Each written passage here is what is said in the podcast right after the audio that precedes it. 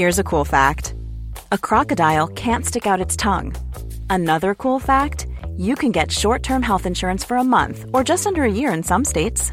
United Healthcare short term insurance plans are designed for people who are between jobs, coming off their parents' plan, or turning a side hustle into a full time gig.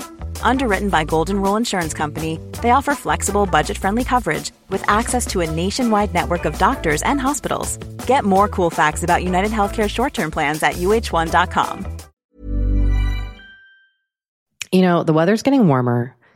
So I, for one, am ready to say goodbye to my jackets and my sweaters and hello to shorts and tees. I'm right there with you, Kate. And you know what? I actually, actually, I donned double quince the other night. I've got What? to tell you. Okay. This is what's so great about quince because I feel like I have really been able to update my wardrobe like for the long haul without spending a fortune. I wore a gorgeous white tee, like a simple, perfect white cotton t shirt from Quince, Mm. but it was a little chilly out. So I threw on my cashmere hoodie, also from Quince. Ooh. Mhm. Okay. it- it- like they have basically given me a lineup of timeless pieces that I feel like keep me looking. I'm going to toot my own horn. Effortlessly chic, whether it's winter Toot, or toot, Kate. or summer. They've got premium European linen dresses, blouses, and shorts from $30. You got washable silk tops, really stunning 14 karat gold jewelry, and so much more. Like truly, Uh, the list goes on and on. And the best part is that Quince items are priced 50 to 80% less than similar brands. By partnering directly with top factories, Quince cuts out the cost of the middleman and passes the savings on to us. And they only work with factories that use safe, ethical, and responsible manufacturing practices and premium fabrics and finishes, something that's very important to us. So, look, if you're going on a trip, if you just need to update your summer wardrobe, get warm weather ready with Quince. Go to quince.com slash forever35 for free shipping on your order and 365 day returns. That's Q-U-I-N-C-E dot com slash forever35 to get free shipping and 365 day returns. Quince.com slash forever35.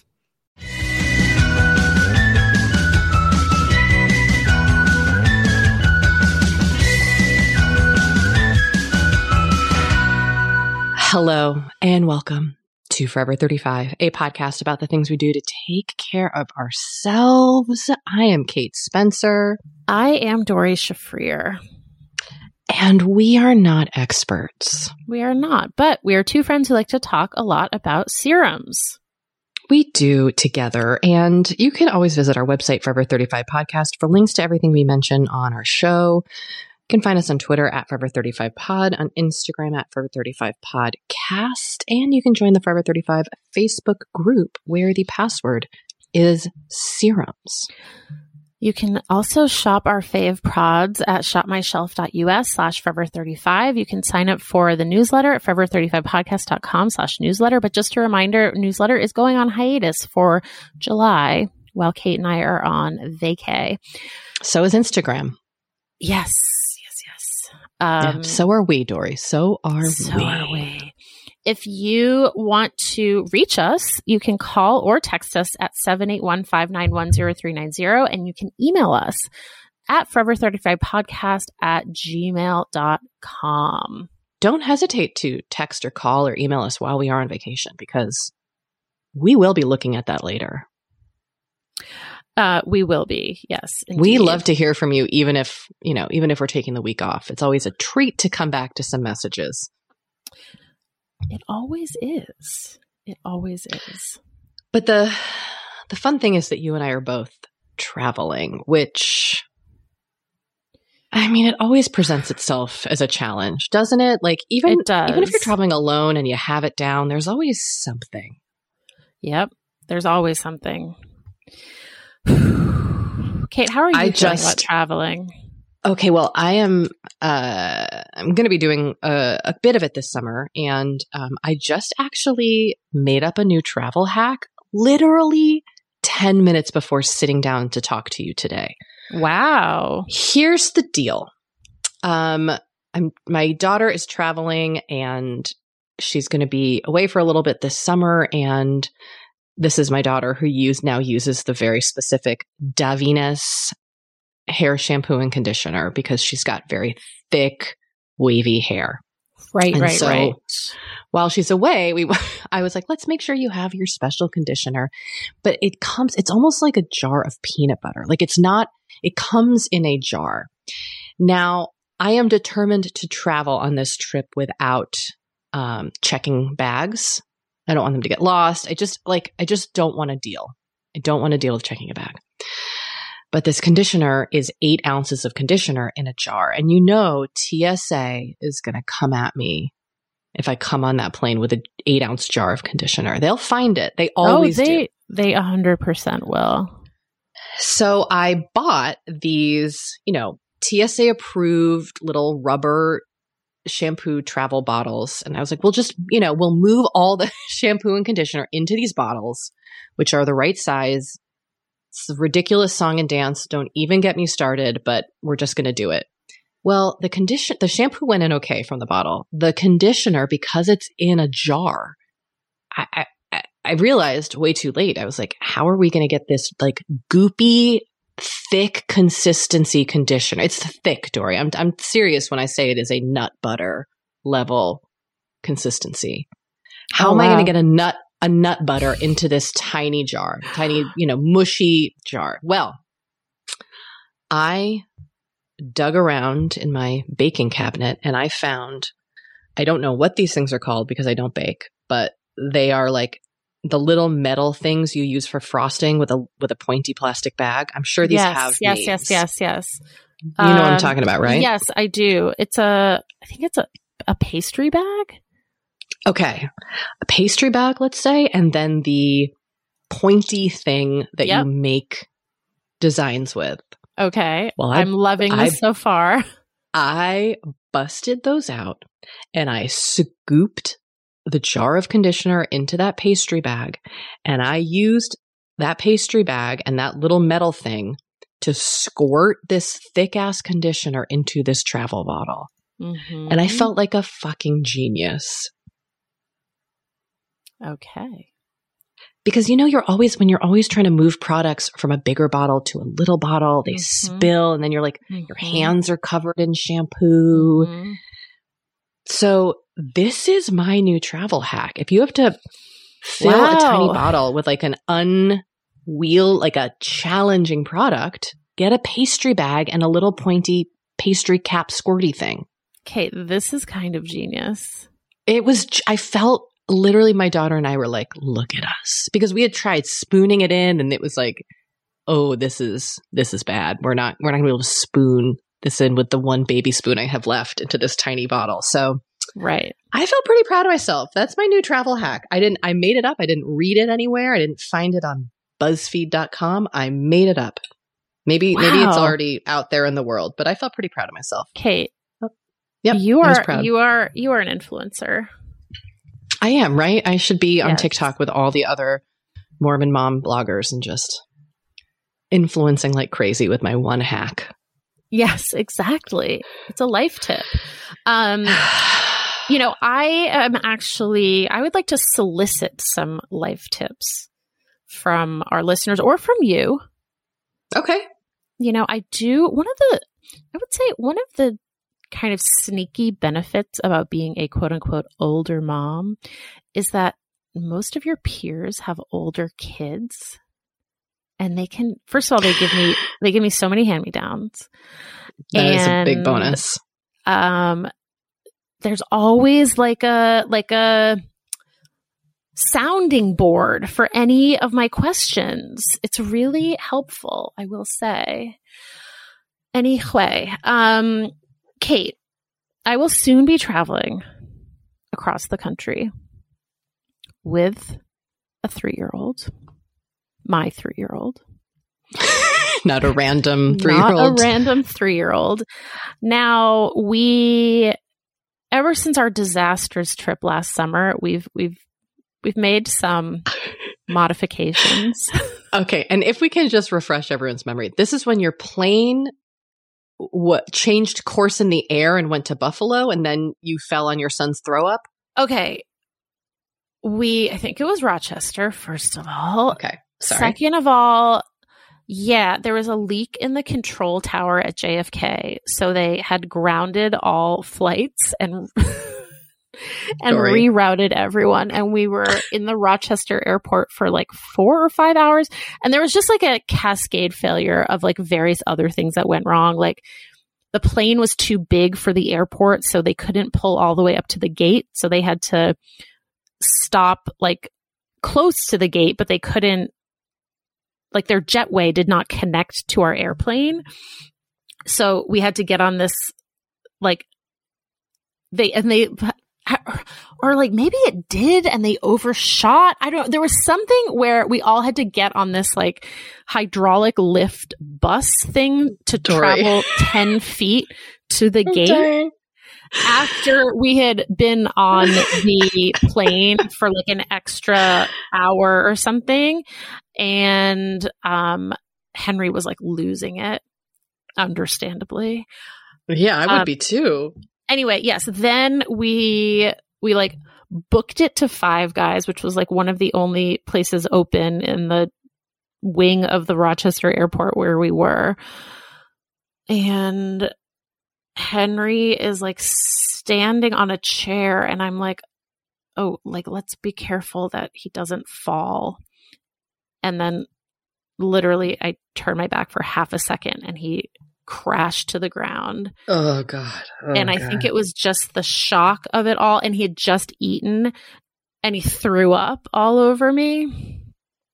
Now, thankfully, I had packed a change of clothes. Although I guess I did miss my chance to get like a Rochester t shirt in the airport. You know, that's always my dream that you're going to be like really cold on vacation and you won't have a sweatshirt, so you'll have to buy the local tourist sweatshirt. totally. Um, and then, and then I was holding Henry, who was still pretty hysterical. Matt went to get some napkins to try to wipe up the throw up, and then I slipped and fell on Henry's puke whilst holding Henry. It was.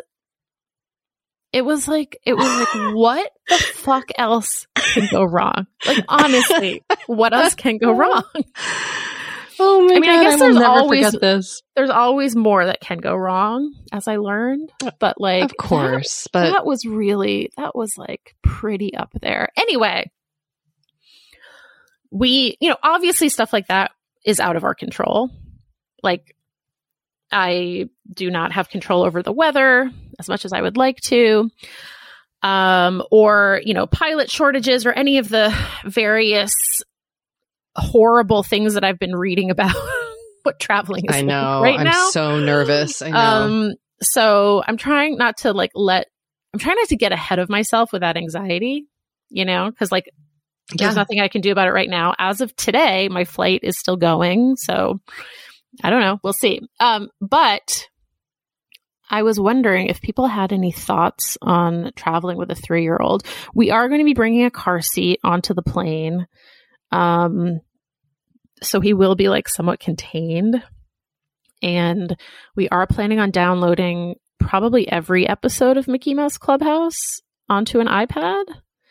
Um, and he do- he will watch stuff on the plane. So like there, that is, you know, that's okay. But I'm just wondering if there's like other stuff or if there's like particular COVID stuff that I should be mindful of, or you know, I don't know. I don't know. I just just throwing it out there. Would love any and all thoughts. Well, here's what I used to do when my kids were a bit younger.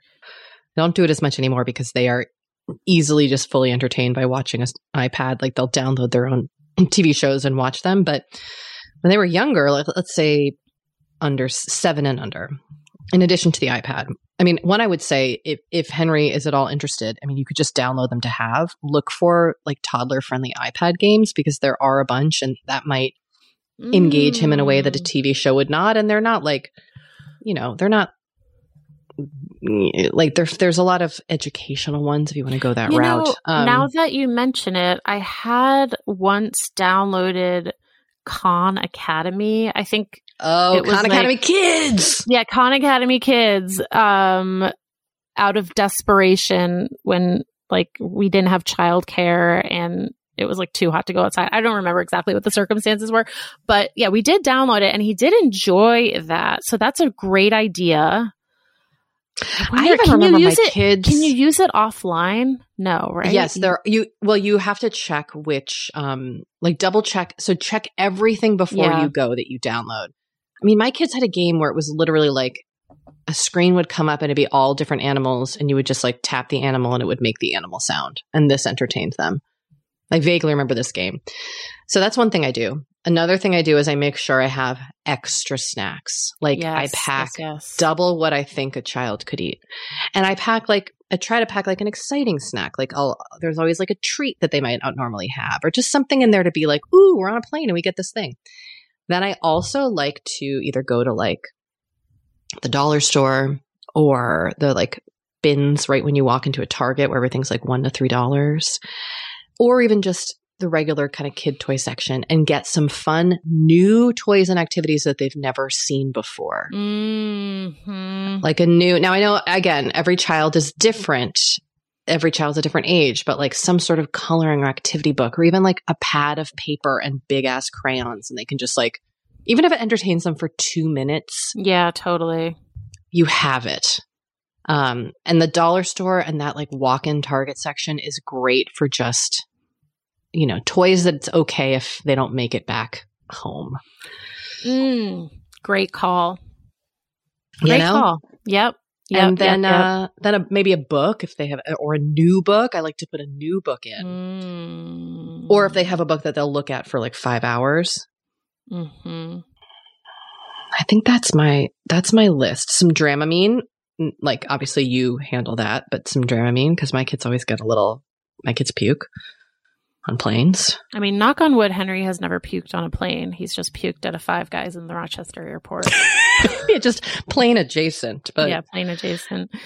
I have just like a vivid memory of my flying alone with my two kids, and they were both under like five years old, and my youngest was probably two and a half. And she like fell asleep right as we landed, and then literally as the plane was deboarding, I forget the word, she just barfed everywhere and I had to oh, like God. Oh, it was just like and I was alone and I had two car seats. It was just it's not easy traveling with young children. It's really hard. No, it's not. I, you know, he is potty trained now, which I'm like, is this better or or worse? Like I feel like there's high probability of an accident. Um but I guess that just is what it is bring I'll bring I mean, just, many changes of clothes. Yeah, bring many little undies. Okay. I'll bring many little undies. In terms of COVID stuff, you know, I think it's just the usual. Keep that wear a good mask, keep it on as much as you can, wipe everything down. Yeah. Wash your hands. Someone told me you should blast the air, the air on your face. Yeah. But also, like, if you don't blast the air on your face, it's okay. You know, you can do everything possible and you could still get COVID, or you could do nothing and not get COVID. It's like, who the F knows at this point? I know. I know. Exactly. Hmm. so, all right. Well, Kate, that was super helpful. See, this is really talking I'm about. So yes. Do you have any other hot parenting tips that I should know just while we're while we're talking? I mean, I never got these, but I did have friends who got their kids suitcases that were also scooters and they would like scoot through the airport. Have you ever seen those? No. What? Yeah. Yeah. Scooter suitcases. Yeah. So that's how they would get their kid around. I I, I think I was never willing to pay the huh. amount that the scooter suitcase cost, but a tiny suit, like anything that a kid could possibly carry. Let me make sure I'm not making this up. Yeah, scooter suitcase for kids. Yep. it's literally a suitcase that folds out into a scooter. Wow. They have thought of everything. I mean, yeah, if you're willing to spend the money, you can really Well, actually, yeah, that does that is that does raise another question that I would like to throw out to you and the, the listeners who might have experience with this. I was considering not the scooter suitcase, although I am intrigued. I was considering getting Henry uh, a rolling backpack and having him Oh, be cute. in charge of his own backpack. And I'm wondering if that is a good idea or if I'm just going to end up carrying it. I think it really depends on your child. Yeah. And there's no way to know because I who knows what kind of meltdown your kid's going to well, be and having. also who knows what kind of mood he's going to be in at 5:30 in the morning. oh you God, know? yeah, yeah. I mean, he's he's a big Henry do it person. like he does like to do do everything himself and I think he would like giving him that task of like being in charge of his own suitcase I think would be like very exciting for him. But I do worry about his like overall mood. Yeah. So, His patience, like yeah, Henry, not going to do it right now. Like, come on, it's Yeah. six a.m. Henry and I don't want it to. it's- Yeah, exactly. So I, I think I think if I do that, I just have to like be prepared for the inevitable. Mama carry right. That it. you might be, yeah, you might be rolling a Yes. tiny suitcase around. yes, exactly. All right. Well, listen, good luck because it's it's seems very uh scary out there right now with all these endless flight cancellations and like all this Yes. stuff. It just feels Ba- like, like ooh. bags getting lost. Bag like, did you see those pictures of Heathrow? no. Oh my god, there was like this huge breakdown in their baggage handling, and like there there are these pictures on social media of just like a whole uh, baggage claim area just filled with suitcases like that were separated from their owners because everything like all the systems just like broke down. This, 'Cause this there is why this is why I'm dragging that carry on on. I know. I just I I don't think we can do all carry-ons given our, you know, small child. No, I know. This is when, and I love checking a bag. Checking a bag feels luxurious and it makes everything so much easier. I am not Yeah. opposed to a bag check I know. ever. But God, is it, is it kind of challenging? All of it is so challenging right now. yeah. Hmm. And of Good course, luck, Doree. thank you. I mean, it goes without saying that like I'm just glad I'm able to travel right now. Indeed. And I'm grateful that I am able to go and see family. That said, the logistics are like a little stressful. yeah. A hundred percent. I see you. I totally see you. So, well, thank you for seeing me, Kate. I appreciate you. I appreciate our listeners. Well, Doree, should we introduce today's guest to everyone out there listening? We definitely should. This is a fun one, everybody. It's Cameron Esposito. Oh, yeah. That's right. Yeah, baby. That's right. Cameron Esposito is a Los Angeles based stand up comic, actor, and writer. Cameron has appeared on uh, No Big Deal, NBC, CBS, Comedy Central, TBS, IFCE, Cartoon Network, and HBO Canada, and indie films, been Sundance, South by Southwest film festivals, in big budget features for nationwide release, and at comedy and music, music festivals worldwide. Cameron's podcast Queery features interviews with LGBTQ plus luminaries, including the likes of Roxane Gay, Trixie Mattel, Evan Rachel Wood, Lena Waithe, and Tegan and Sara Quin. Karen is also the co- Karen. Cameron is also the co-creator and co-star of Take My Wife, which you know got rave reviews, and her most recent special, Rape Jokes, raised almost a hundred thousand dollars for RAINN. Her first book, Save Yourself, is out. You can get it anywhere you get books, and look, this was a dream come true. So a comedy icon? Yes, please. Yes. All right. So we're going to take a short break and we'll be right back with Cameron.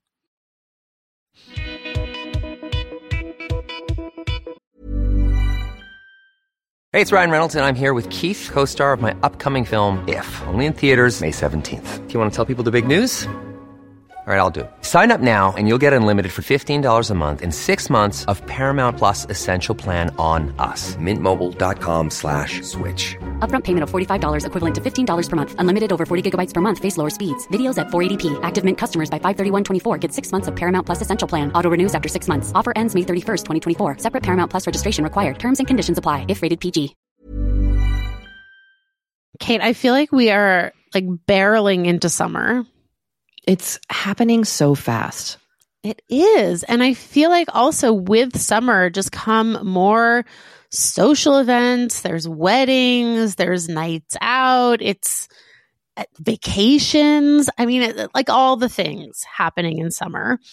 And what I love is that Honeylove has just the right thing for all those events. Feel comfortable and confident this summer with Honeylove's best selling Super Power Short. The Superpower Short smooth shapes and lifts, giving you a flawless silhouette under any outfit with targeted compression technology that distinguishes between areas where you want more support and areas you need less compression. It's designed to work with your body, not against it. Speaking of working with your bod, the crossover bra, which I'm wearing as we speak, I wear that my- thing every day. I do too. Uh, it's my favorite Honeylove piece. Let me let me just tell you why. Yeah, get into it. Okay, do you want to tell me why? no, no, I was just gonna say, like, I, I, I don't even need to wear it to events. I wear it like the event is every day of my life. Yes, that's such a good way of putting it. The bra gives all the support of traditional bras without using any underwires. And just like sidebar, I have put on some of my old underwire bras lately and been like, oh God, like get this off of me. No, thank you. once you. you once you start wearing Honeylove, you're just like, no, not Yep. going back. You see how also, it could like- be. Yes. Also, like summer sweat under those underwires is like, ugh, the worst. Now you don't have to worry about it. Get the support you need with the comfort you deserve and treat yourself to the best bras and shapewear on the market. Save 20% off at honeylove.com slash forever. Use our exclusive link to get 20% off honeylove.com slash forever. After you purchase, they'll ask you where you heard about them and please support our show and tell them we sent you. The summer vibes are just getting started, so shape your life with Honeylove. You know, Doree, we talk to a lot of really fantastic, intelligent people on this podcast. But I don't know, maybe you're like us and you want to go even deeper. Mm, I'd love to go deeper. We like to go deep. And that's not only possible with today's sponsor, but also easy to accomplish on Masterclass. Every year, I get really into the classes offered and the instructors offering them. Like, I'm all over the place with the things that I like on Masterclass, but this year I am very interested in the class Redefining Feminism, which is 14 lessons from Gloria Steinem. Okay. Now, they dissect issues women face in the US and ways we can play a role in the feminist movement in our everyday lives. Look, I majored in women and gender studies in college. So this is right up my alley. But even if you didn't, even if you're like, this is the first time I'm I mean, hearing those words. I would argue, especially if you didn't. Yes. Get into it with Masterclass because this is the year you can really learn from the best to become your best with Masterclass. Go from just talking about improving to actually doing the things you've been wanting to do with Masterclass. And it doesn't have to be redefining feminism with Gloria Steinem. It can be gardening in your own garden or your yard or patio. It can be learning to cook, Indian food or designing a space that you love. Masterclass offers over 180 world class instructors. So whether you want to master like negotiation with Chris Voss or think like a boss with Martha Stewart, or maybe capture your vision through photography with Petra Collins, Masterclass has you covered. With Masterclass, you get unlimited access to intimate one on one classes with the world's best. And right now, our listeners will get an additional 15% off an annual membership at masterclass.com slash F35. Get 15% off right now at masterclass.com slash F35. That's masterclass.com slash F35. You know, the weather's getting warmer. So I, for one, am ready to say goodbye to my jackets and my sweaters and hello to shorts and tees. I'm right there with you, Kate. And you know what I actually actually I donned double quince the other night. I've got What? to tell you. Okay.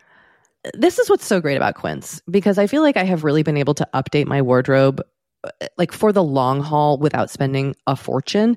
I wore a gorgeous white tee, like a simple, perfect white cotton t-shirt from Quince, Mm. but it was a little chilly out.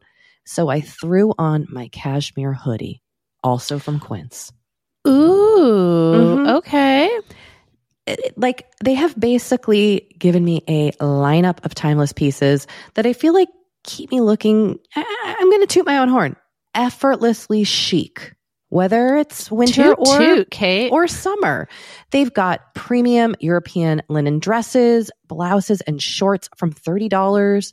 You got washable silk tops, really stunning 14 karat gold jewelry, and so much more. Like, truly, uh, the list goes on and on. And the best part is that Quince items are priced 50 to 80% less than similar brands. By partnering directly with top factories, Quince cuts out the cost of the middleman and passes the savings on to us. And they only work with factories that use safe, ethical, and responsible manufacturing practices and premium fabrics and finishes, something that's very important to us. So, look, if you're going on a trip, if you just need to update your summer wardrobe, get warm weather ready with Quince. Go to quince.com slash forever 35 for free shipping on your order and 365 day returns. That's Q-U-I-N-C-E dot com slash forever 35 to get free shipping and 365 day returns. Quince.com slash forever 35.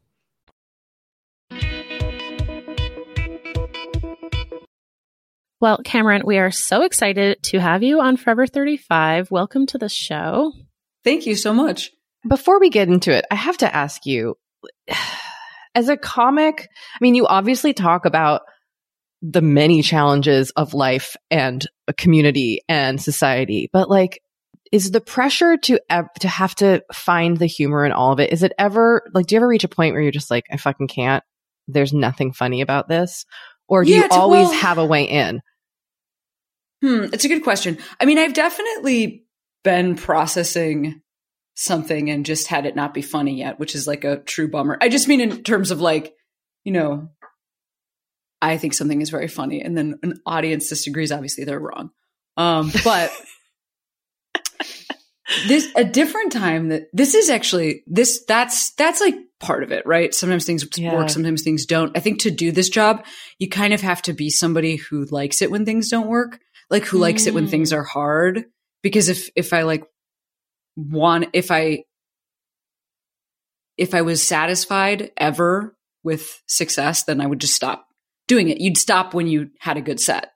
But the thing is, is like when you have a good set, then you're like, I can't wait to do that again. And then when you have a bad set, you're like, I can't wait to do that again. I mean, it's like a an, an addictive process. But um, actually, the biggest betrayal I've ever felt from stand up is that when I was like going through a divorce and I was super duper sad, I was funny, and that actually felt Mm. worse because I was Wow. like, "Don't you laugh at me?" You know, like it just felt like Yeah. um, I think I felt frustrated with myself, sort of overusing this coping mechanism when it might have been healthier to do other things. So then I made some behavioral changes after I realized that. oh, that's really interesting that like you almost were using stand up as a crutch to process your divorce.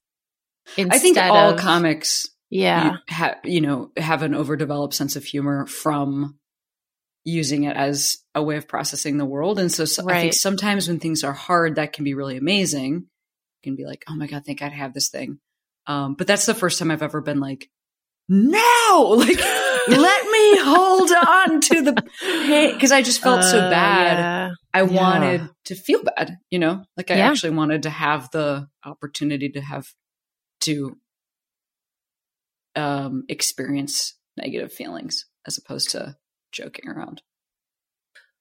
One thing, one other thing you just said really kind of pinged for me, which is like how stand ups and you in particular kind of navigate rejection? Because, like you said, like sometimes you have these jokes that to you are really funny and then the audience it just like is like doesn't land for whatever reason but you just have to kind of keep going and like as someone who like to me that that is like this that feels very scary right like kind of being up there and being judged constantly and uh, you know how do you kind of go on um and so i'm wondering if you could speak to that a little bit like how you sort of have trained yourself to deal with all this rejection. Assuming that you have not, i'm not saying that like yeah, every to- no, totally. Is, you know what i'm trying yeah. to say. Yeah. Of course. Yeah that, i was i was um i was smiling out of recognition not out of uh feeling any judgment. No um well so you know every character asset is also a defect right? Like having a really good sense of humor like i was just saying it's like okay awesome i survived all those things and then the other side of it is like a discomfort with negative feelings and and mm. like wallowing for instance is like not something that comes easy but i think that that's there's a place and time for wallowing um so anyway some of what you're talking about about dealing with rejection is like a version of codependency and looking to the other um, that I've been trying to heal in myself. So the negative mm. side of that is like not feeling like I'm good enough to just make my own decisions sometimes. Sometimes I don't know if I like things. I'm like the kind of person that's like, what do you want for dinner? Oh, yes. The other side of that is, um, so I kind of think I always need to improve and something's like wrong with me. That's like, that's the negative. But the positive side of that is it's very easy for me to take rejection and turn it into fuel. Because if you're somebody who thinks, since I'm somebody who thinks that something's like wrong with me, then rejection is actually like kind of the best gift you can give me. Then I'm, that I'll get better. Like mm. I will mm. improve at this skill or something. But I have to make sure that I don't go too far into trying to change myself to make other people happy or trying to get my all of my needs met emotionally and spiritually from like the feeling of acceptance that comes with a successful set or somebody wanting to sleep with me or you know like any mm-hmm. any external validation right because though that those highs can also be addictive yeah exactly right so there so again like un unchecked then yeah. life is only about what other people can give you mm-hmm. Anyway, I'm a very serious person. Every every answer is so serious. Well, I feel like I we mean, just like jumped right in with I these. Know, that's me. I don't fuck around. I don't fuck around. I really do not. I, I I appreciate it so much though because I think like this has also been such a weird time of reflection on our relationships with people when like people were kind of taken away from us in many ways in the pandemic both literally and figuratively like just this like how do i rely on outsiders feeding me and feeding my ego and my oh yeah purpose and all that i mean i think a lot of us have had time to reflect on that and it has felt terrifying Total. I mean, I would also say that it, you know, social media is like baking that into everybody's life, regardless of what mm. anybody's job is in a yeah. different way. I mean, certainly like maybe you get that from your boss or from your partner, but I just think it's like so baked into life in 2022. Um, like, did something even happen if people aren't applauding you for it? I think that thing is mm. the root of stand up. so, so it's, yeah, anyway. Well, you know, we we normally kick off our interviews by asking every guest about a self-care practice that they have in their lives and I we would love to hear yours regardless, but now I'm even more excited because it sounds like you've been doing a lot of reflecting and taking care of yourself. So I'd love love to hear if you have a self-care practice that resonates with you. Yes, totally. Um so I have been really over the last couple years working on um my body and trying to be more diligent about um like strength because mm. I was I've been on the road for so long. I started to have all this chronic pain and I was going to the chiropractor and I was doing a zillion things, but I wasn't like my main for- forms of exercise were hiking and walking and like those things kind of don't like build any strength. Um so anyway, I didn't do this today and I'm honestly losing it, but I usually start my day um with uh meditation and push-ups, sit-ups and like little butt raises. I do 200 Ooh. of each of those. I do 15 minutes of yoga and I often try to run a mile. That's the that's the di- the way I start the day. So it's Wait, a it's a moving meditation. Sit-ups, push-ups, and butt raises. Two hundred mm-hmm. push-ups. Yeah. Ooh. And I and I anyway, but it's a and then I might do something else physical in the day, like go for a run. I have a running partner, or I do like ballet classes. I swim. And I'm saying all this physical stuff because it, anyway, it's really, it's like a move, a moving meditation for me. And I never took, I never would take any like group classes, group fitness classes. It was like my biggest fear. I didn't want people to see me working out. I like never would have had a running partner. I like run 5Ks in like yoga pants, just like any suburban white woman, which is not a uh, a space where I previously felt any um welcomeness. Like I, I just I like I was taking myself out of that group. Like I was like I can't do I can't be around other people. Um, I felt like I was like the wrong gender for fitness. But anyway, this is something I've been moving into, and it's massively improving my self image, my pain, and also my happiness. How did you like move forward in like making yourself get into that space? Like when did you start getting comfortable, not just like with first of all, what a what a great daily practice. Meditation into calisthenics into calisthenics, a one really calisthenics. Right? That's the best word. And then uh, like how how did you kind of is it something that came with age? Was it something that came with your own self-acceptance or were you just like fuck it. I'm here. You know, I mean, not to like go back to this multiple times, but I've had two times in my life where like everything totally stopped. And the first time was when I came out. I like lost all of my I lost my faith. I lost my all of my friends and my family for a period of time, although that changed. Um, and the second time is when I got divorced because both times it was like it was a complete reset. Like all of the friends that I had, the place that I lived, the the thought, the things I thought would happen in my future, like all of those things changed. And so the first time when I when I came out is like when I started doing comedy. Actually, I, started doing comedy around that same time, um, and then you know launched into that part of my life. And then when I when I had this divorce, it was like a pretty it was pretty sudden and pretty wild experience, and it like just shook me out of all of my um, habits. So like I had been using this coping skill from my childhood took it to like the end of it, like made stand up prof- profession, moved to LA, like all that stuff. Then after my marriage ended, I, I, this is what was like the catalyst for, for new openness. Cause I just was like willing to mm. try anything. I felt so bad and I had to like totally rebuild. Um, so again, it's like, I don't know if I'm somebody who I ever thought would like have the confidence to pursue comedy as a job, but it's just like, I was in the lowest of the low. And so I was just like, help, anything. And then that's when I found comedy. And similarly, um, I mean, it was like, I was, I was like, I was so depressed. And this woman who I knew from Chicago, from comedy, but hadn't been close with ever, ran past me on the street and I stopped her. And I was like, Emily, could I run with you sometime? And she was like, I don't like to run with people. And I was like, great. I don't want to talk to anybody. She was like, I want to wear my AirPods. I was like, perfect. Me too. And she was, and I was also like, and I'm also, I'm in not in good shape. And she was like, okay. So we started running together. First, we would run like a block. This was years ago.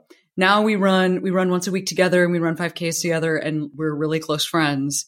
And usually when we walk to warm up, we take our headphones out and actually talk to each other. But, um, it all just came from like that level of willingness, like the level of willingness to be like, help, just Yeah, stopping somebody yeah. on the street, you know?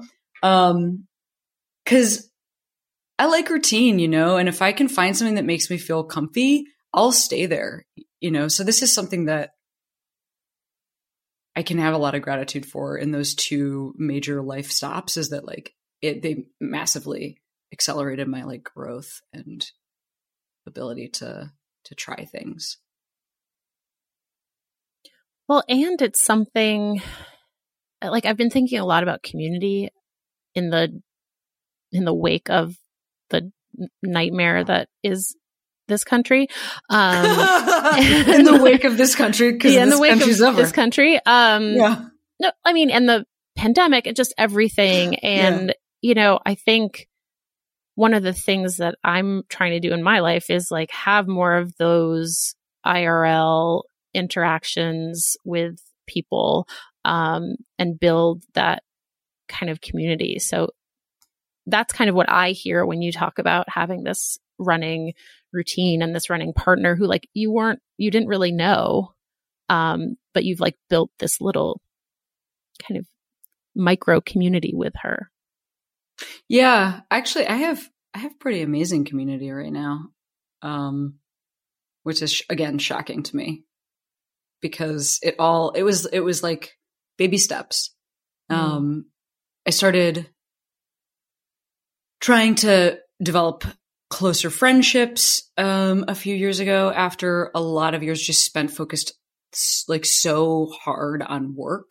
I realized that I only had coworkers. Like I didn't really have friends. I, I thought because my job is a silly goof around job, I thought that those were my friends, but they're not my friends. They're just like, and I, and no, like no shade intended. They're just, it's just, they're not my friends. They're my Yeah. coworkers.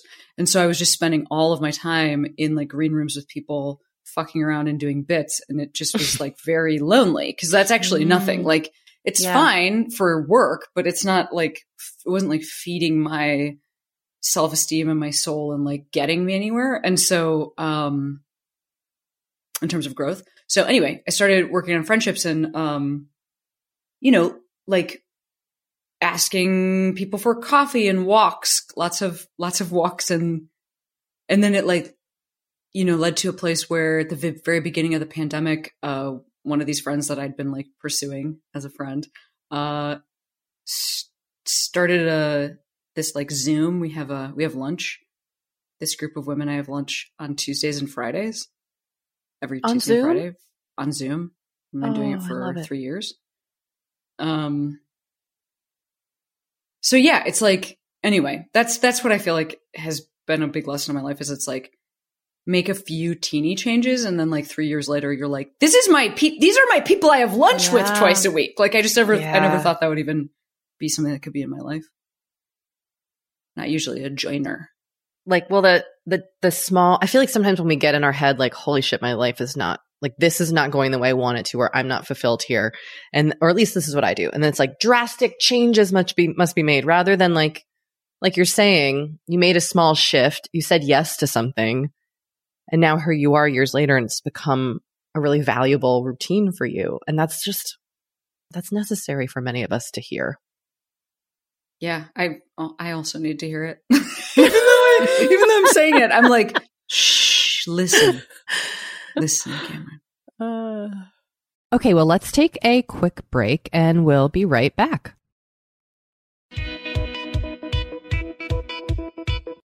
You know, we have been delving more and more into the topic of our skin as we get older and how we treat it and how we love it. Because look, as I'm learning in my mid 40s, as you get older, you deal with new things when it comes to your skin. Not that they're bad, they're just new. You know what I mean? Like I am now just discovering crepiness, Doree, mm. okay which is okay i know visible on my neck and chest. Luckily, it's a thing it's a thing. Luckily, OneSkin, our sponsor today, knows all about things like crepiness. And I'm not overly concerned with aesthetics, but like I do just want to keep my skin healthy as I age. totally I love their topical supplements. They really help your skin feel I don't want to say younger, but just vibrant, Mm. refreshed. They combine tissue engineering, data analysis, and cutting edge longevity science to literally create the world's most effective product to help with skin aging. I am particularly fond of their face topical supplement. It's essentially a moisturizer, but it has their Mhm. proprietary OS-01 peptide to really help with all the parts of our skin that are exposed to environmental damage. You can use it on your face, your hands, your neck. I know here where Mhm. we live in Los Angeles, our hands, we're driving, that sun is coming at us at all times. OneSkin believes the Amen. purpose of skincare is not just to improve how we look, but to optimize our skin biology so that it is more resilient to the aging process. They really create next level skincare. OneSkin is the world's first skin longevity company. By focusing on the cellular aspects of aging, OneSkin keeps your skin looking and more importantly, acting younger for longer. Get started today with 15% off using code OVER50 at oneskin.co. That's 15% off oneskin.co with code OVER50. After you purchase, they'll ask you where you heard about them, and please support our show and tell them we sent you. All right, we are back. Karen, how has it been kind of getting back into the world of live stand up? Oh, that's a good question. Yeah, I want to hear about this. Um, it's been good. You know, I, I, well, first, first it was harrowing. I don't know what I was doing. I like started, I went on, a, I went on a, like a mini tour last fall and that was idiocy. Like it just, Mm. I just felt like everybody was like,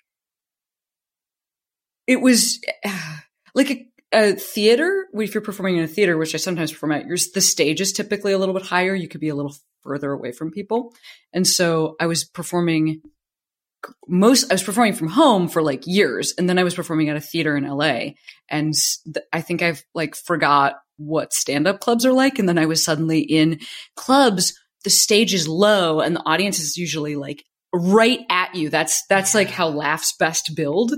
And I just felt like I was screaming into everybody's mouths and they were laughing into mine. And I was like, this is not, the CDC did not say to do this, Oh you know? God. And, um, it felt like dangerous and insane. Like it just felt like, right. I- look, I know I'm really good at my job, but like, this is not worth it for any of us. And so I decided to take another break and I'm going back out soon, but I've been performing mostly in LA. And, um, I think that maybe it's like, I don't know. I feel like, so I had COVID.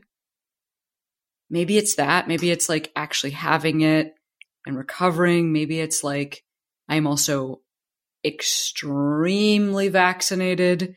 I try to pick places where it's not like that such face to face interaction Mm. because I don't think that's like the best uh for even an audience.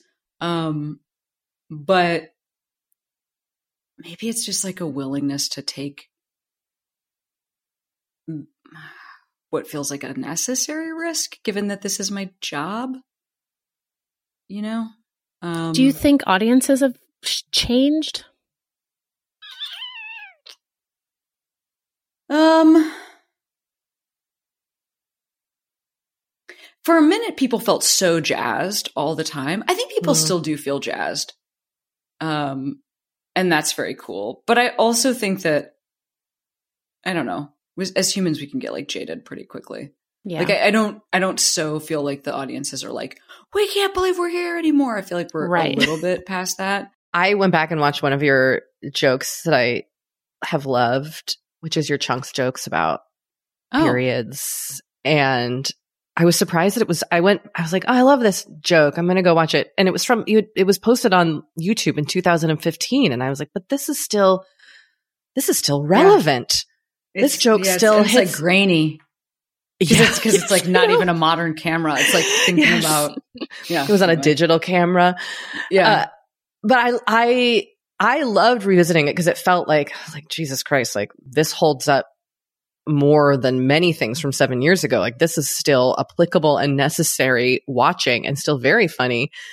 I wanted to know what it feels like for you to go back and revisit old stuff, old work, especially in, in the in the ways in which things have changed societally since 2015. Um, you know, just in the wake of Roe and how it still feels like many people don't understand reproductive justice or even the reproductive system.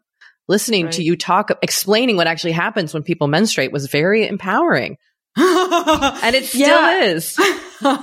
Thank you. Yeah, I love that joke. Um, and actually, one of the best things that I ever got to do was so it's a joke that's like viscerally describing um, what a period is like, in that it's like not um, clean blue liquid that goes onto maxi pad on the television, but like that chunks of your body come out. And I got to do that joke for you could I think you could probably find this for it was on Comedy Central. I got to record it for Comedy Central. And at the taping, they were like, Do you need anything special for your set? And I was like, Can you get 200 jelly, strawberry jelly donuts? Because that's how many people were going to be in the audience. And so, in the during the taping, like as I was about to do this joke, I paused. I was, I pretended like we were not filming for a second. And I was like, are there any snacks? People look hungry. Anyway, passed out 200 jelly donuts. People were eating strawberry jelly donuts. and then I started doing this set about periods being like very goopy and visceral oh and God. strawberry and like a, like a, anyway, so that was one of my most fun things I've ever gotten to do. But, um, I don't know. I think, I think your question about, I feel like, yes, uh, I'm happy to find out that I've actually said things in the past that I still agree with. And I have been, I think it is frustrating to look back at my own material that's like about unfettered access to guns or that's about whether or not Planned Parenthood is a good and useful organization. And just to find out that those things are still really relevant. But um, I think another thing I just forget is that I've been doing this for a while sometimes. Yeah. I forget that. Mm like I've had a bunch of I've had a bunch of younger comics recently tell me that they like listened to me. Like Meg Stalter, I did her mm-hmm. show at at Largo here in LA, and her. she was like, "Oh, I used to listen to your podcast," and it's like what one of the reasons I thought I could do this. And I had my friend Addie Weyrich told me that just last night, and I was like, "Oh no, I've been wrong long enough." that I inspired people who are like not not just breaking out. Meg's doing great. She's yeah. She's she's, she's ascendant. Yeah. yeah. She broke. Yeah. Yeah. Yeah. I've been around for a minute, I guess. Hitting that uh hitting that sweet spot of middle age. You're what, like four, 39, 40? I'm 40. 40. Yeah. Yeah. It's weird when you realize like, oh, I'm I'm looking down on the people coming up. Like they it's just, uh, yeah, it's weird. It's a weird fucking place to be. I mean, well, something I was thinking about is like and correct me if I'm wrong about this, but I, I think you are like you're one of the only comics kind of, of of our generation because we're all in our 40s who you were you were out from the beginning. Um and you know it's so like now it's like that's not even no one not that no one cares but it's just like no one thinks twice about saying like oh i'm queer and but at the time you know almost 20 years ago that that was kind of pretty revolutionary. Um, yeah. and I was just, I was wondering if you could kind of speak to how you feel like things have changed for people who are queer in stand up and what it was like for you in those early days um, yeah, as a definitely. queer person doing stand up. Right. So there are generations, you're right. You know, like there are generations older than me who folks got famous and then came out. So like right. Rosie or Ellen or Wanda Sykes. Um, then there were some folks who were out, but they didn't hit to that level um, at that. Like, well, I mean, somebody like Margaret Cho wasn't like she was out, but her sexuality wasn't like the first thing that she was talking about um, when she was first starting. Um, but like Lea DeLaria has been out forever and was like getting arrested on the street for holding somebody's hand um, at a time when like sodomy laws would have been in place, Mm-hmm. but didn't really reach a level of like, you know, uh, outside of the comedy world recognition Right, until she was yeah. on Orange is the New Black, which is like however that many, like 40 years into her career or something like that, Right. like a long time. Um, so that existed. And then there are, there's this, like you're saying, there's, there's this generation of folks that younger than me that like, it's just so, it is so wild. Um, for me, there wasn't really anybody that I knew of who was older than me that started out. Like I didn't know anybody. Yeah. I like because I wasn't really aware of Lea. Um, and I was a fan of Tig's, but Tig didn't really talk about sexuality because there's stuff because Tig stuff was like more, um, I don't know, like nonsensical, and um, yeah. So I mean, I I really it was like that thing of it was a wild west. I mean, people wanted me to stop talking about being gay. I got that feedback all the time. Very strange feedback to receive since Oh boy. all the straight people are talking about being straight. It's just like Right. dating, love, sex. Those are some of the biggest topics in stand up. So I only know how to write from a queer perspective because it's the only Right. life experience I've had. Um, but yeah, I mean, it was pretty, it was rough. Like other comics did not want me to do stand up. Mm. Um, yeah, I mean, there were also no women, and there were certainly no like out non-binary folks.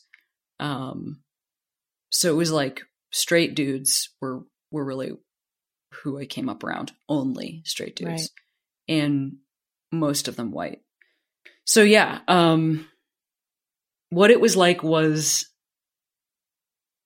I think I have like a level of anger and damage Mm. around going through that that like Yeah. I don't you know I I'm I'm just going to have to work through it on my own because it's not going to be solved by anybody else but I think for a long time I didn't even realize that I was angry Mm. um because there was also outside of stand up it wasn't different so that's how I was treated everywhere right. and people were scared of me or angry at me it was a really life was really hard and it still is sometimes um but i think different now and that isn't long that long ago you know but people who are 35 or 30 their orientation to this is so different than mine than ours Yeah. And it's not that much time. That's what really blows my mind. There wasn't much time that has lapsed, but it's so, but it can be so different. Not always, but it can be.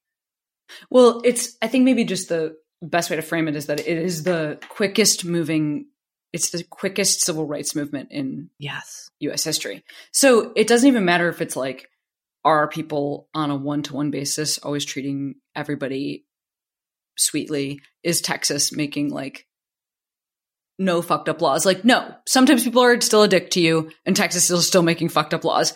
But there has there's been no civil rights movement that went at this speed. So like we don't even have a Mm. framework for understanding. And by the way, that also sucks, right? Like, Yeah, like this yeah, is we should yeah. uh, rights should happen this quickly, but um, we don't really have a framework for understanding like what that does to people when things change that quickly.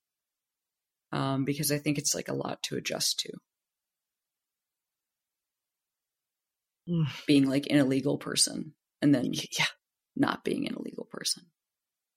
Yeah, I was reading an interview that you did where you pointed out that you graduated college in 2004, which was when Massachusetts legalized same sex marriage, and that someone who had graduated like the year before or even the year after, like had a totally different experience of that than you did. So wild, right? Yeah. Yeah. I, I, the first week of my graduation, Massachusetts legalized same sex marriage, and I became, and I got my first job working professionally in comedy. And so I like entered adulthood and I entered my professional life as somebody with that right, which, yeah, like, like you're saying, which, which, um, would have been totally different if it had just Yeah. been one year prior. And, um, that's wild. Yes, that's, that's totally wild. That's. Yeah. Oh, I'm like getting chills. Like, yeah. Yeah, it's a big deal. And I still didn't have that right when I went. Then I moved back to Chicago, and I like was, and then I didn't have that right in Chicago. Right. Wild. Mm. Yeah, states' rights is a real whole fucked up thing about this country. And that now I've been is- married twice. I'm trying to have as many marriages as possible to like really make sure that I get. Just keep adding them up. Well, um, in a complete change of gears, we want to ask you about your skincare routine because that is at the heart of all the chit chatting we do on this podcast. And yeah, I'm, like, aware- I'm aware. we like to ask everybody Right. Do you have a skincare practice? Do you enjoy it? Are there products that you like or do you not give a shit? Oh my God. I gotta say, please, please don't tell me that it looks like I don't give a shit. You know, I know that's not what you're saying, but I just mean No, it doesn't. so you, you, you look amazing, but I'm also Okay, trying. We, we're striving to not like ever comment on anybody's appearance, Yes, whether yes. positive, negative, or neutral. Right. But boy, do we want That's to. actually a really good idea. Good point. well, but Good it's hard because the the it's really hard. it's so That's hard. such a good point. I didn't even think of that. Thank you for telling me that. That's really well, it's a conversation. so enlightened. we've been having that this here because uh, in, on our podcast with our listeners because like sometimes you just want to say to somebody like you look great but like we don't want to do that it's very confusing It's very right, right, confusing. right. That's so helpful. Right. Good point. We're No, trying to move um, into like you look happy.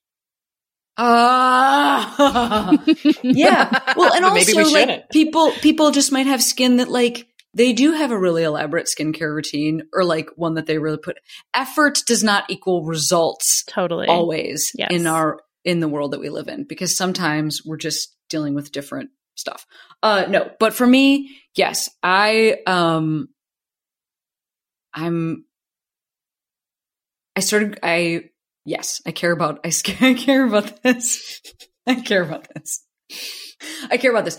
Um the number one thing I would say that I do is go to the dermatologist. Cannot recommend going to the dermatologist enough. I think that is your baseline. That is my baseline. Um, so I go to the dermatologist. Um, and I use a couple different like acne products. Um, not currently a retinoid because I was scooping my eggs recently. Somebody was, I was having my eggs scooped out and I didn't want to take a retinoid because it can fuck with your bod. Yeah. Um, but I, yeah, have like a prescription acne creams. Um, and then I also use like things like Kiehl's dark spot reducer. Mm. Um, because I want, I like to have an even skin tone. Some of this is because I don't usually wear a lot of makeup. And, um, I think that we're so used to seeing people who wear makeup that if you don't wear a lot of makeup, the normal variations in skin tone can look fucked up because Mm. we're like so trained to, and so much of my life is um, being on stage or being in front of people that I just want to look my best and feel my most comfortable without having to do something that like like I'll wear like a tinted moisturizer or maybe I'll wear like a light um foundation, but like I don't really wear makeup on stage and um yeah, so I do a lot of skincare. That is really Oh, sunscreen also yes. because we live in Los Angeles. Yes. You know, it's funny. I feel like s- we don't have many people bring up that they go to the dermatologist regularly. But you're right. It's Are you such a serious? Yes. Yes. Oh, it's so important. It's so important. I agree. I love my dermatologist. Is that weird?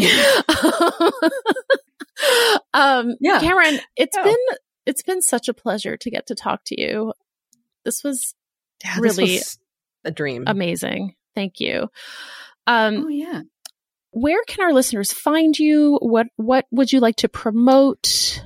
Where You can we find me at the you on your podcast? Um, no, I have a podcast that's called Queery, but you know, right now, what I'm doing the most that I'm like pretty jazzed about is, well, co- you should come see me if I'm in your town. But how would you know if I'm in your town? I'm like obsessed with Instagram right now. I've been doing reels lately, and they're I think they're extremely fun. And so you should follow me on Instagram and you should watch my reels because I I'm enjoying them. And I'm what is your Instagram. Cameron? Oh, it's just Cameron Esposito. Great. You're gonna find it. I'll follow you. Uh, Yeah. Well, Wait, thank have- you again. Wait, Oh, Doree, I sorry, have one Kate. final. I have one Oh, final yes. question. Okay. Do uh, as two people who grew up in the Metro West Boston area, you're a person who went to college in Boston, well, in Newton, Yeah. but in Boston. Do Yes. you have a favorite place thing about Boston? Doesn't have to exist anymore. Could just be from when you were there in the early aughts. But just to satisfy my Boston itch, do you have a Boston thing that you still love? Yes. Anna's Taqueria. Oh Do my you- gosh. Yes. So good. Yeah. Yeah. Yes. Also, Yep. Pino's Pizza. Did you did you eat? Oh yeah, totally. Okay. Totally. Cool. Yeah. Me too. I'm Yeah. from Brookline, so you know Pino's. Oh my was- god, yeah, definitely. Very And I- important. but Anna's taqueria with like So good. weirdly steamed burrito. Like I don't know what that. I don't know why that's anything, but they were so good. And it was also like the first time I had ever had cilantro. And Uh-huh. I love it. anyway, Yes. changed my life. Uh, thank you. Thank you for indulging indulging me. of because course. I love a Boston reference, even though it's been many years. Yeah, hundred percent. I mean, I'm I'm on a TV show right now that takes place in Boston, and weirdly, That's I'm right. the only person on the show who ever lived in Boston. So constantly, I'm trying to work in Boston references, but no, it's not Funny. working the same way that it worked with you two just now. You know what? We're always here for a good Boston reference. awesome. Thank Um, you, well, Cameron. Thank you, Cameron. Yeah. Cheers. Doree, Kate. you know it's funny. We started we started this episode talking about all this travel stuff, and we both had the intention last week of not trying to get overwhelmed with all the like pre-vacation work and logistics. You know, one thing that we have not mentioned is that I think you and I both have we have a similar approach to these two weeks where we are cramming a lot of stuff in. Like that every time I start feeling kind of overwhelmed about all the recording that we're doing packed into a very few days is I just keep telling myself July off, July off, July off. Well, you said that to me, and I was like, oh, yes, I'm going to adopt this mantra because the last two weeks of June are incredibly busy, stressful for me. And I, like, I just, there's a light at the end of the tunnel. yes, exactly. Exactly. And do you know what I did actually, it. Doree? I, someone asked me like about scheduling something in July, and I went over into my calendar in July, and it was like so blissfully empty. And I was like, Yeah, I "We're good, deleted all the doing it." recordings. Yes. we're going to make this happen. We are yeah. our own bosses, and we are going to give ourselves this month. Yes. I know. I'm really I'm really excited. So yeah. Here we go. Do you have an intention for this coming week? I mean, what I was also going to say is that I think in some ways my intention last week was a little premature. Mm, like it's ongoing. It's ongoing. Yeah. So I think I need to like extend this intention by another week because now I think, I think the last, I think last week I was really focused on like work pre vacation madness. And now I'm kind of like, oh, logistics. hmm You have to get all this stuff done kind of at the same time. Yes, and there's just Yeah. there's so there's a lot of moving parts, and guess who's in charge of them? I'm going to go out on a limb and guess that it's you. Yep, good old mom. Mom's in charge of them. Oh, what a surprise. What a shocker. Um, what about you, Kate? So I have an interesting intention this week. This actually comes from a listener where I was, I've been talking about how I felt really kind of down lately. And a listener reached out and was like, Are you still taking melatonin? Because that has contributed to me feeling really kind of depressed. Whoa. I was like, am still taking melatonin and I'm also taking I take these like magnesium sleeping things at night that Uh-huh. that give me they give me extremely upsetting dreams and I also noticed I've been waking up and I'm still feeling tired. So I'm thinking I need to take a little break from my sleep supplements Did So- you see that? Did you see those articles like last week about how um, children are taking way too much melatonin? I I think I just saw the headlines. Um, yeah, I, I mean, I I I imagine somehow have avoided giving my kids melatonin, but I feel like I am taking too much of it. Interesting. Okay. All right. Well, yeah, so that is my intention: is to just really try to go to sleep without some sort of sleep aid, this week, and just Do you yeah, just see how it happens, see how it goes. do you have kind of a, a plan? Any way that you're going to tweak your routine? And now I'm just going to try to do the things that I know are good for me, which is like get off my screen, read my book, just close my eyes. If I need to, I could listen to like a little meditation, those sorts of things. Okay, that sounds good. I've been doing this really fun thing the last couple nights where I wake up at like 3:30 or 4 Ooh. and I can't fall back asleep until like 6 Oh, And then that's I the get- worst. and then I get like one more hour of sleep. And then you and feel I- like almost sick all day. Yeah, and I like I just like don't feel great all day. Is it anxiety? Is your body, is something going on that you think is waking you up? I mean, this is not that like this happens occasionally. This is not Mhm, like mhm. that unusual. I think it's probably partly anxiety, partly I think I'm also like not the deepest sleeper, so if something wakes me up, then I'm just up, Oh, same. Yeah. you know? hmm So yeah, so that's just that's that's kind of been a bummer. I'm sorry. That's the worst. I, I that happens to me too. Where I'm like up. I was up the other night from three to four, and then I slept from like four to four to six, and it was like, this is not just not going to feel good today. Yeah, totally. Like I don't feel horrible. I think I would feel horrible if I hadn't fallen back asleep at all, Mm-hmm. mm-hmm. you know? Um, and that was why at like six, I was like, oh my God, I'm so tired. And I just, I need to just try to go to sleep. And then I did, I did go to sleep.